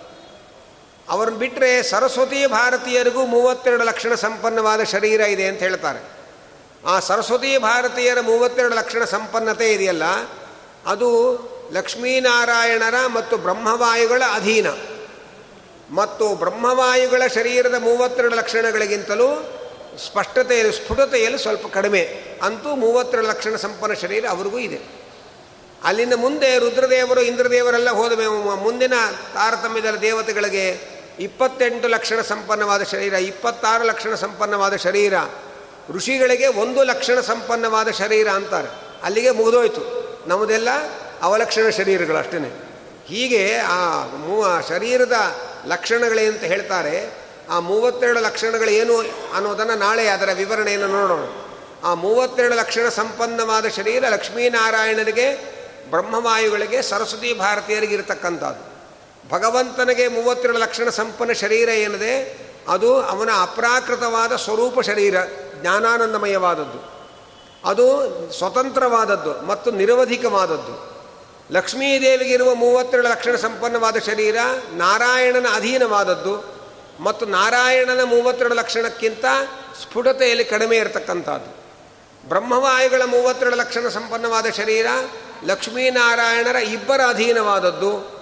ಇದು ಪ್ರಾಕೃತ ಶರೀರ, ಅವರ ಸ್ವರೂಪ ಶರೀರಕ್ಕೂ ಮೂವತ್ತೆರಡು ಲಕ್ಷಣಗಳಿದೆ ಆ ಪ್ರಾಕೃತ ಶರೀರ ಜೊತೆಯಲ್ಲಿ ಆ ಲಕ್ಷ್ಮೀ ಲಕ್ಷ್ಮೀದೇವಿಯ ಮೂವತ್ತೆರಡು ಲಕ್ಷಣಕ್ಕಿಂತಲೂ ಸ್ಫುಟತೆ ಕಡಿಮೆ ಇರತಕ್ಕಂಥದ್ದು. ಸರಸ್ವತಿ ಭಾರತೀಯರಿಗೂ ಮೂವತ್ತೆರಡು ಲಕ್ಷಣ ಸಂಪನ್ನ ಶರೀರ ಇದೆ. ಅದು ಲಕ್ಷ್ಮೀನಾರಾಯಣರ ಮತ್ತು ಬ್ರಹ್ಮವಾಯುಗಳ ನಾಲ್ಕು ಜನರ ಅಧೀನವಾಗಿದೆ. ಬ್ರಹ್ಮವಾಯುಗಳ ಶರೀರದ ಲಕ್ಷಣಕ್ಕಿಂತಲೂ ಸ್ಫುಟತೆಯಲ್ಲಿ ಕಡಿಮೆ ಇದೆ ಅಂತ ಹೇಳಿ ಆ ಲಕ್ಷಣದ ಒಂದು ಮಾತನ್ನು ತಿಳಿಸ್ತಾರೆ. ಹಾಗೆ ಸಂಪೂರ್ಣ ಲಕ್ಷಣ ಚಣಂ ನವರಾಜಮಾನ ದ್ವಾರಾಂತರಂ ಪರಮ ಸುಂದರ ಮಂದಿರಂ ತತ್ ಅಂತ ಹೇಳಿ ಮಧ್ವಜಿಯಲ್ಲಿ ಆಚಾರ್ಯರ ಅವತಾರ ಆಗುವಾಗ ಆ ಮೂವತ್ತೆರಡು ಲಕ್ಷಣ ಸಂಪನ್ನವಾದ ಭಗವಂತನ ನೆಲೆಯಾದ ಮಂದಿರವನ್ನು ಪ್ರಾಣದೇವರು ಪ್ರವೇಶ ಮಾಡಿ ಈಚೆಗೆ ಪ್ರಕಟರಾದರು. ಹಾಗೆ ಅಂತ ವರ್ಣನೆಯನ್ನು ನಾವು ಕೇಳ್ತೇವೆ. ಆದ್ದರಿಂದ ಸಂಪೂರ್ಣ ಲಕ್ಷಣ ಚಾರ್ವಂಗಾಯ ಅಂತ ಹೇಳ್ತಾರೆ. ಸಂಪೂರ್ಣ ಲಕ್ಷಣ ಸಂಪೂರ್ಣ, ಸಂಪೂರ್ಣವಾದ ಮೂವತ್ತೆರಡು ಲಕ್ಷಣವುಳ್ಳಂತಹ ಚಾರು ಸುಂದರವಾದ ಅಂಗಾಯ, ಅಂದರೆ ಶರೀರವುಳ್ಳವರು. ರುಜುಪುಂಗವಾಯ ಬ್ರಹ್ಮ ಪದವಿಗೆ ಯೋಗ್ಯರಾದಂತಹ ರುಜುಗಳು ನೂರು ಜನ ಇದ್ದಾರೆ. ಅಂತಹ ಋಜುಗಳಲ್ಲಿ ಇವರು ಸೇರಿರತಕ್ಕಂಥ ಋಜು ಶ್ರೇಷ್ಠರಾದವರು ಮೊದಲನೇ ರು ಎಲ್ಲ ಋಜುಗಳ ಹೆಸರುಗಳನ್ನು ನಾರಾಯಣ, ನಮ್ಮ ಜಗನ್ನಾಥ ದಾಸರು ಹರಿಕಥಾಂಸಾರದಲ್ಲಿ ಆ ಋಜುಗಳ ನಾಮವನ್ನೆಲ್ಲ ಹೇಳ್ತಾರೆ. ಪುರಾಣೋಕ್ತವಾದ ಋಜುಗಳ ನಾಮಗಳ ಸಂಗ್ರಹವನ್ನು ತಿಳಿಸ್ತಾರಲ್ಲಿ. ಮೊದಲನೇ ಋಜುಗಳು ಕಲ್ಕಿ ಅಂತ ಶುರುವಾಗತ್ತೆ. ಅಲ್ಲಿಂದ ಐವತ್ತು ರುಜುಗಳ ಒಂದು ಗುಂಪನ್ನು ಹೇಳಿ, ಅಲ್ಲಿಂದ ಮುಂದೆ ಇನ್ನೈವತ್ತು ರುಜುಗಳ ಗುಂಪಿನಲ್ಲಿ ಕೊನೆಯವರು ಬ್ರಹ್ಮದೇವರು, ಅವರ ಹಿಂದಿನವರು ವಾಯುದೇವರು, ಅವರ ಹಿಂದಿನವರು ಲಾತವ್ಯರು. ಹಾಗೆ ಅಂತ ಋಜುಗಳ ಗಣವನ್ನು ಪರಿಚಯ ಮಾಡಿಸ್ತಾರೆ. ಅಂತಹ ಋಜುಗಳ ರುಜುಗಳು ಅಂತಂದರೆ ಏನು ಅರ್ಥ ಅಂದರೆ ರುಜು ಅಂದರೆ ನೇರವಾಗಿರೋರು ಅಂತ ಅರ್ಥ. ಯಾವ ಅವರ ಬುದ್ಧಿಯಾಗಲಿ, ಅವರ ಇಚ್ಛೆಯಾಗಲಿ, ಅವರ ಯಾವುದೇ ಪ್ರವೃತ್ತಿಗಳು ಕೂಡ ವಕ್ರವಾಗಿ ತಿರುಗಲ್ಲ, ನೇರವಾಗಿ ಭಗವಂತನ ಕಡೆಗೆ ಅಭಿಮುಖವಾಗಿರುತ್ತೆ. ಅಂತಹ ರುಜುಗಳಲ್ಲೇ ಶ್ರೇಷ್ಠರಾದವರು. ಆದ್ದರಿಂದ ರುಜುಪುಂಗವಾಯ ಈಶಾದನ್ಯತ್ರ ಸರ್ವತ್ರ ಆಲೋಚನೆ ಸರ್ವ ವಿಷಯೇಣ ಈಶೇತು ಅಸಾರ್ವತ್ರಿಕೇಣ. ಅನಾದಿನಿತ್ಯೇನ. ಆಮುಕ್ತಿಕ್ರಮೇಣ ವರ್ಧಮಾನೇನ. ತಥೋ ಅವ್ಯಯೇನ.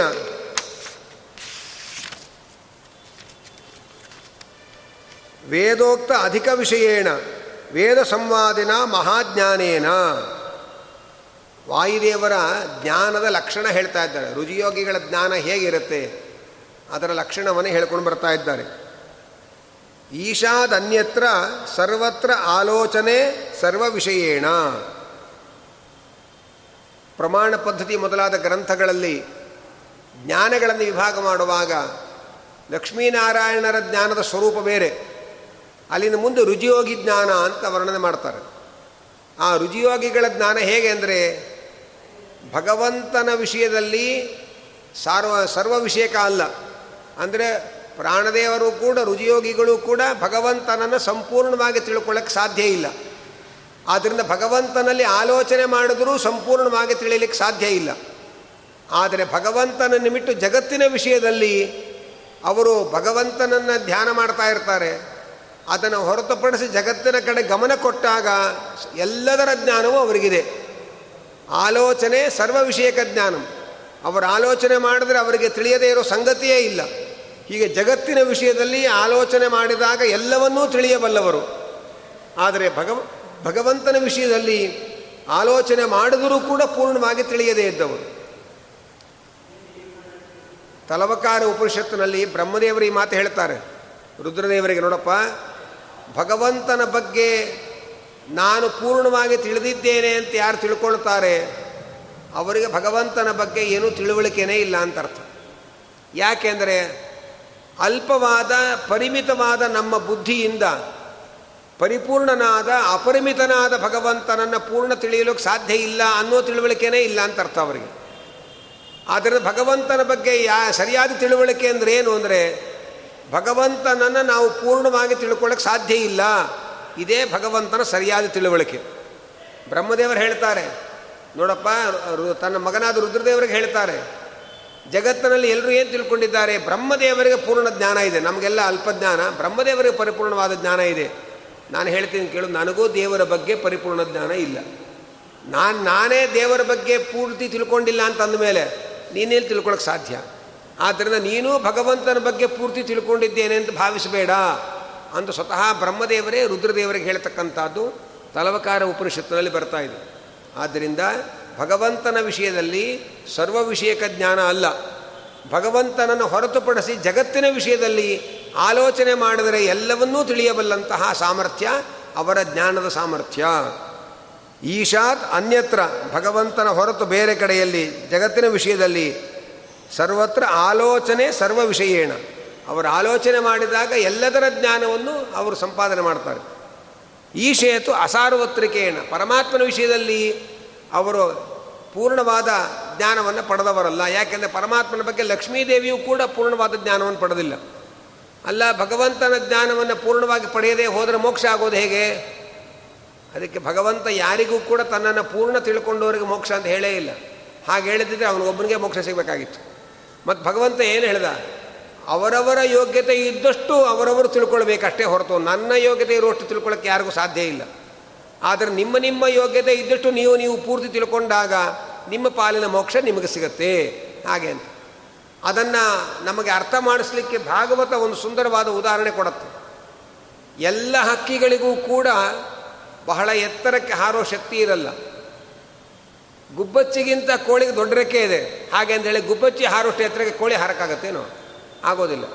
ಎಲ್ಲ ಹಕ್ಕಿಗಳಿಗೂ ಒಂದೇ ರೀತಿಯ ಎತ್ತರವನ್ನು ಹಾರುವ ಸಾಮರ್ಥ್ಯ ಇಲ್ಲ.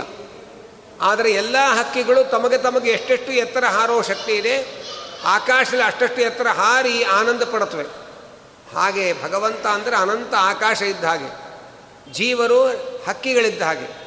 ಯಾವ್ಯಾವ ಹಕ್ಕಿಗೆ ಎಷ್ಟೆಷ್ಟು ಶಕ್ತಿ ಇದೆಯೋ ಅಷ್ಟಷ್ಟು ಮಾತ್ರ ಆಕಾಶದಲ್ಲಿ ಎತ್ತರಕ್ಕೆ ಹಾರಬಹುದೇ ಹೊರತು ಅದರಿಂದಲೇ ಅವರು ಆನಂದ ಪಡಬಹುದೇ ಹೊರತು ಎಲ್ಲರೂ ಕೂಡ ಅತಿ ಎತ್ತರಕ್ಕೆ ಹಾರೋದಕ್ಕೆ ಸಾಧ್ಯ ಇಲ್ಲ ಎಂಬುದಾಗಿ ಭಾಗವತ ಬಹಳ ಸುಂದರವಾದ ಒಂದು ಉದಾಹರಣೆಯನ್ನು ಕೊಟ್ಟು ಈ ಅಂಶವನ್ನು ವಿವರಿಸ್ತಾ ಇದ್ದಾರೆ.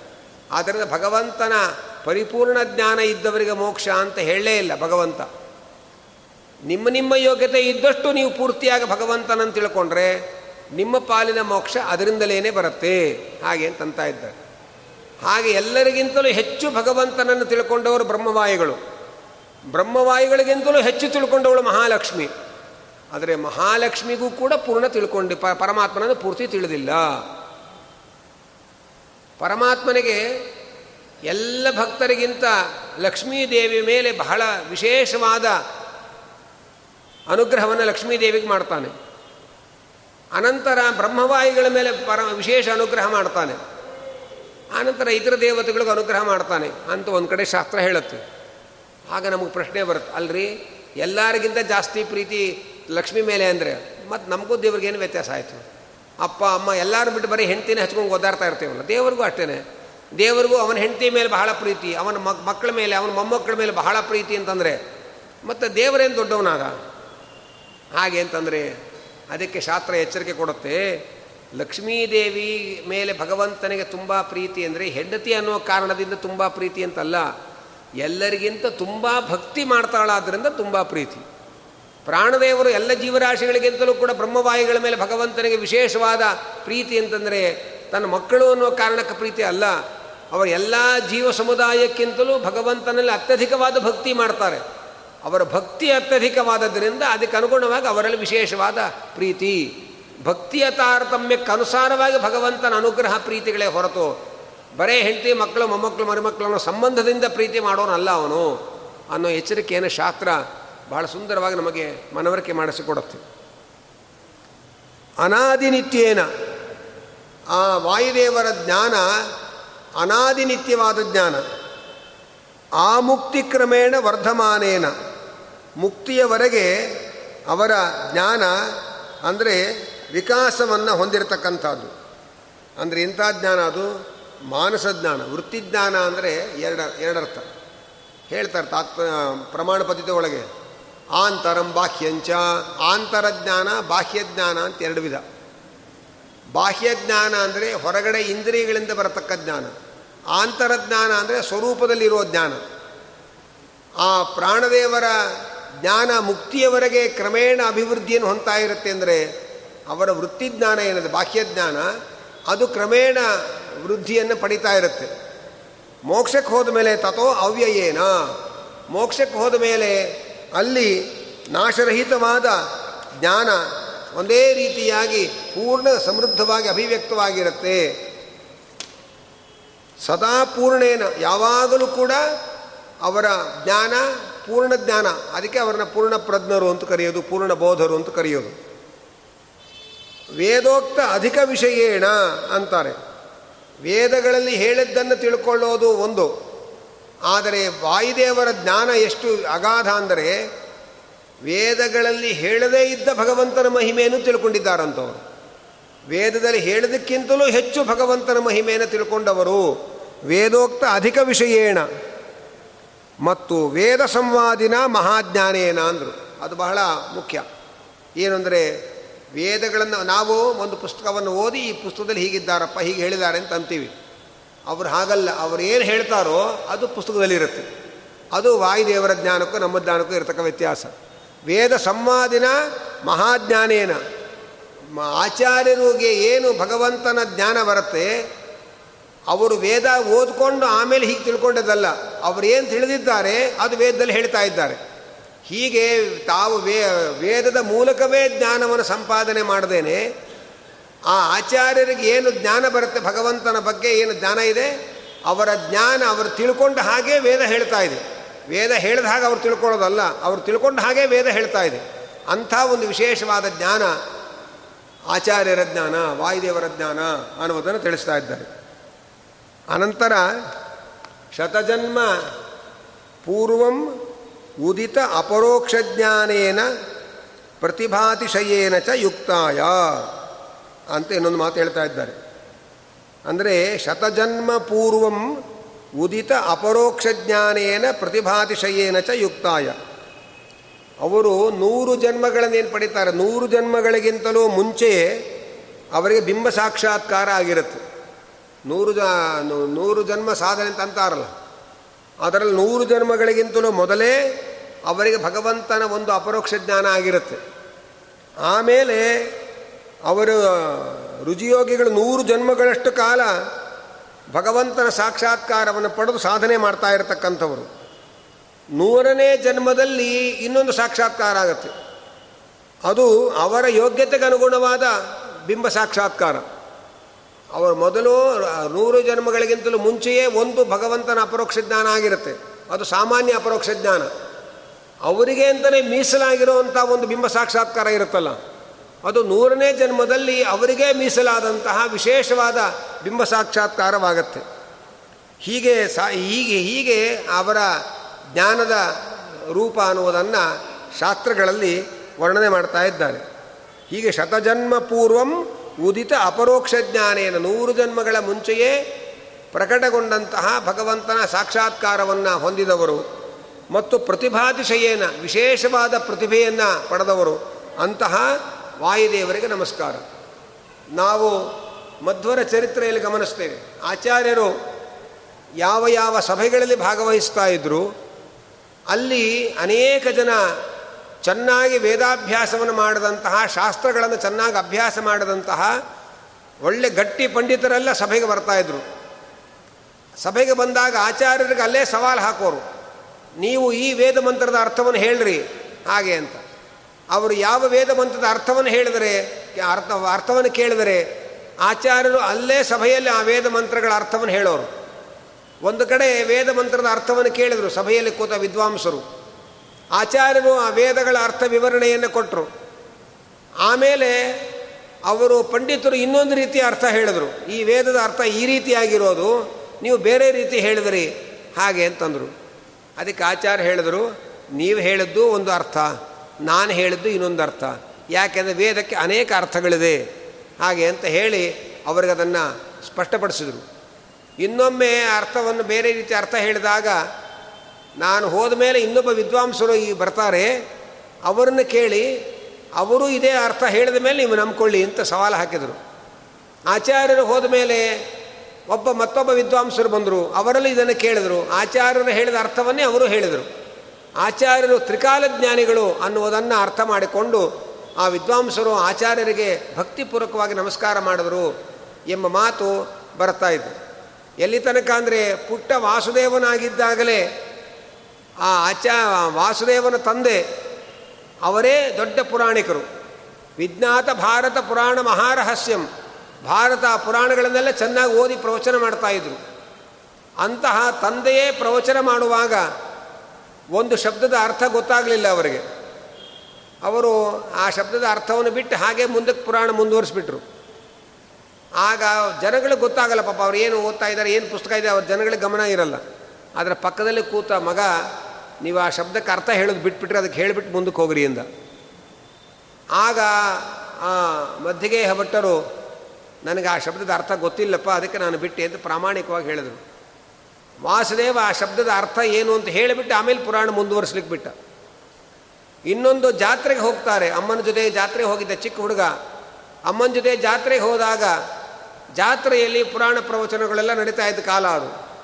ಹಾಗಾಗಿ ಅಲ್ಲೇ ಒಬ್ಬ ಪುರಾಣಿಕರು ಪುರಾಣ ಹೇಳ್ತಾ ಇದ್ರಂತೆ ಎಲ್ಲರೂ ಭಕ್ತಿಯಿಂದ ಕೇಳ್ತಾ ಕೂತಿದ್ರು. ವಾಸುದೇವನು ಮುಂದೆ ಕೂತಿದ್ದ.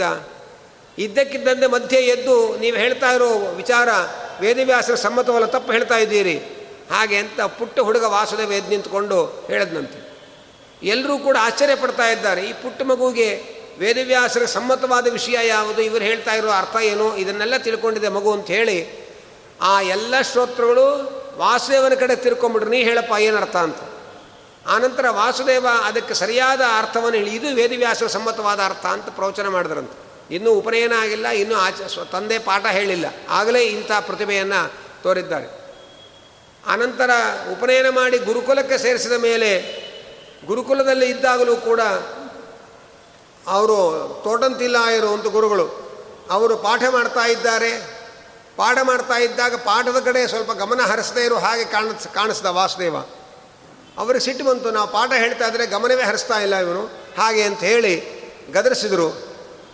ಆಗ ನೀವು ಹೇಳಿದ್ದೆಲ್ಲ ಇಷ್ಟೇ ತಾನೇ ಅರ್ಥ ಅಂತೇಳಿ ಅವ್ರು ಹೇಳಿದ್ದನ್ನೆಲ್ಲ ಅನುವಾದ ಮಾಡ್ದ. ಬಹಳ ಆಶ್ಚರ್ಯ ಆಯಿತು ಅವರಿಗೆ. ಅನಂತರ ಅವರ ಗುರುಗಳು ಅಚ್ಯುತ ಪ್ರಜ್ಞರು ಆಶ್ರಮ ಕೊಟ್ಟು ಅವರು ಪಾಠ ಮಾಡ್ತಾಯಿದ್ರು ಅವರು ಇಷ್ಟಸಿದ್ಧಿ ಅನ್ನೋ ಒಂದು ಗ್ರಂಥವನ್ನು ಪಾಠ ಮಾಡಿದ್ರು. ಅದರ ಮೊದಲ ಮಂಗಳ ಶ್ಲೋಕದಲ್ಲೇ ಮೂವತ್ತೆರಡು ದೋಷಗಳಿದೆ ಅಂತ ಶಿಷ್ಯರು ಆಕ್ಷೇಪ ಮಾಡಿದ್ರು. ಸ್ವಲ್ಪ ಸಿಟ್ಟು ಸಿಟ್ಟು ಬಂತವರೆಗೆ ಎಲ್ಲ ದೋಷ ಮುಂದೆ ಪರಿಹಾರ ಮಾಡ್ತಾರೆ ಅಂತ ಗದರ್ಸ್ಕೊಂಡು ಪಾಠ ಮುಂದುವರ್ಸ್ಲಿಕ್ಕೆ ಹೋದರು. ಅಲ್ಲ ಅದೇನು ಮುಂದೆ ಹೇಳ್ತಾರೋ ಆ ಪರಿಹಾರ ಮೊದಲು ಹೇಳಿಬಿಟ್ಟು ಆಮೇಲೆ ಪಾಠ ಮುಂದುವರಿಸಿ ಅಂತ ಹೇಳ್ದ. ಭಾಗವತವನ್ನು ಪ್ರವಚನ ಮಾಡ್ತಾ, ಪಾಠ ಮಾಡ್ತಾ ಇದ್ದಾರೆ ಗುರುಗಳು. ಎಲ್ಲರೂ ತಮ್ಮ ಕೈಯಲ್ಲಿ ಭಾಗವತದ ಹಸ್ತಪ್ರತಿಗಳನ್ನ ಇಟ್ಕೊಂಡಿದ್ರು. ಆಗ ಒಂದೊಂದು ಪುಸ್ತಕದಲ್ಲಿ ಒಂದೊಂದು ರೀತಿ ಭಾಗವತದ ಶ್ಲೋಕ ಇದೆ. ಕೂಡಲೇ ಆಚಾರ್ಯ ಹೇಳಿದರು, ಇದು ಈ ಈ ಗ್ರಂಥದ, ಈ ಪುಸ್ತಕದಲ್ಲಿರೋ ಒಂದು ಪಾಠ ಮಾತ್ರ ವೇದವ್ಯಾಸರ ಸಮ್ಮತವಾದ ಪಾಠ. ಉಳಿದ ಹಸ್ತಪ್ರತಿಗಳಲ್ಲಿರೋದು ವೇದವ್ಯಾಸರ ಸಮ್ಮತವಲ್ಲ. ಹಾಗೆ ಅಂತ ಅದನ್ನು ತಿಳಿಸ್ತಾ ಇದ್ದಾರೆ. ಇನ್ನೂ ಭಾಗ, ಆವಾಗ ಗುರುಗಳೇ ಸವಾಲು ಹಾಕಿದರು. ನಿಂಗೆಲ್ಲ ಸರ್ವಜ್ಞೇನು ಹಾಗಾದ್ರೆ ನೀನು. ಹಾಗಾದರೆ ಐದನೇ ಸ್ಕಂದದ ಗದ್ಯ ಹೇಳಿ ನೋಡೋಣ. ಅಂತ ಹೇಳಿದಾಗ ಇನ್ನೂ ಪಾಠ ಆಗದೇ ಇರತಕ್ಕ ಐದನೇ ಸ್ಕಂದದ ಭಾಗವತದ ಗದ್ಯವನ್ನು ಬಹಳ ಸ್ಫುಟವಾಗಿ ವರ್ಣನೆ ಮಾಡಿದಾಗ ಅವರೇ ದಿಗ್ಭ್ರಾಂತರಾದರು ಆಶ್ಚರ್ಯಪಟ್ಟರು ಏಕದಲ್ಲಿ ಏಕಾಂತ, ಏಕ, ಏಕಾಂತದಲ್ಲಿ ಕೇಳಿದ್ರು, ಅಲ್ಲ, ಈ ಜನ್ಮದಲ್ಲಿ ಇನ್ನೂ ನೀವೇನು ಪಾಠ ಆಗ್ತಾ ಇದೆ? ಇಷ್ಟೆಲ್ಲ ಅಪೂರ್ವವಾದ ಅರ್ಥಗಳನ್ನು ಹೇಳ್ತೀರಲ್ಲ. ಮದ್ದಿಗೆ ಭಟ್ರು ಕೇಳ್ತಾರೆ, ಗುರುಗಳು ಕೇಳ್ತಾರೆ, ಅತ್ರ ಜನ್ಮ ನಿನಯತ್ ಜೈತ್ರ ಭಾತಿ ಕಥಮಿತ್ಯ ಮನೋಕ್ತೆ. ಈ ಜನ್ಮದಲ್ಲಿ ಇನ್ನೂ ಓದ್ತಾ ಇರೋ ವಿದ್ಯಾರ್ಥಿ ನೀನು, ಏನು ಓದಿಲ್ಲ, ಇದೆಲ್ಲ ಹೇಗೆ ಹೊಳೆಯುತ್ತೆ ನಿನಗೆ? ಅದಕ್ಕೆ ಆಚಾರ್ಯ ಹೇಳ್ತಾ ಇದೆಲ್ಲ ಜನ್ಮಾಂತರದ್ದು, ಈ ಜನ್ಮದೇನಲ್ಲ, ಜನ್ಮಾಂತರದಲ್ಲೇ ಎಲ್ಲ ತಿಳ್ಕೊಂಡಿದ್ದೇನೆ. ಹಾಗೆ ಅಂತ ಉತ್ತರ ಕೊಡ್ತಾರೆ.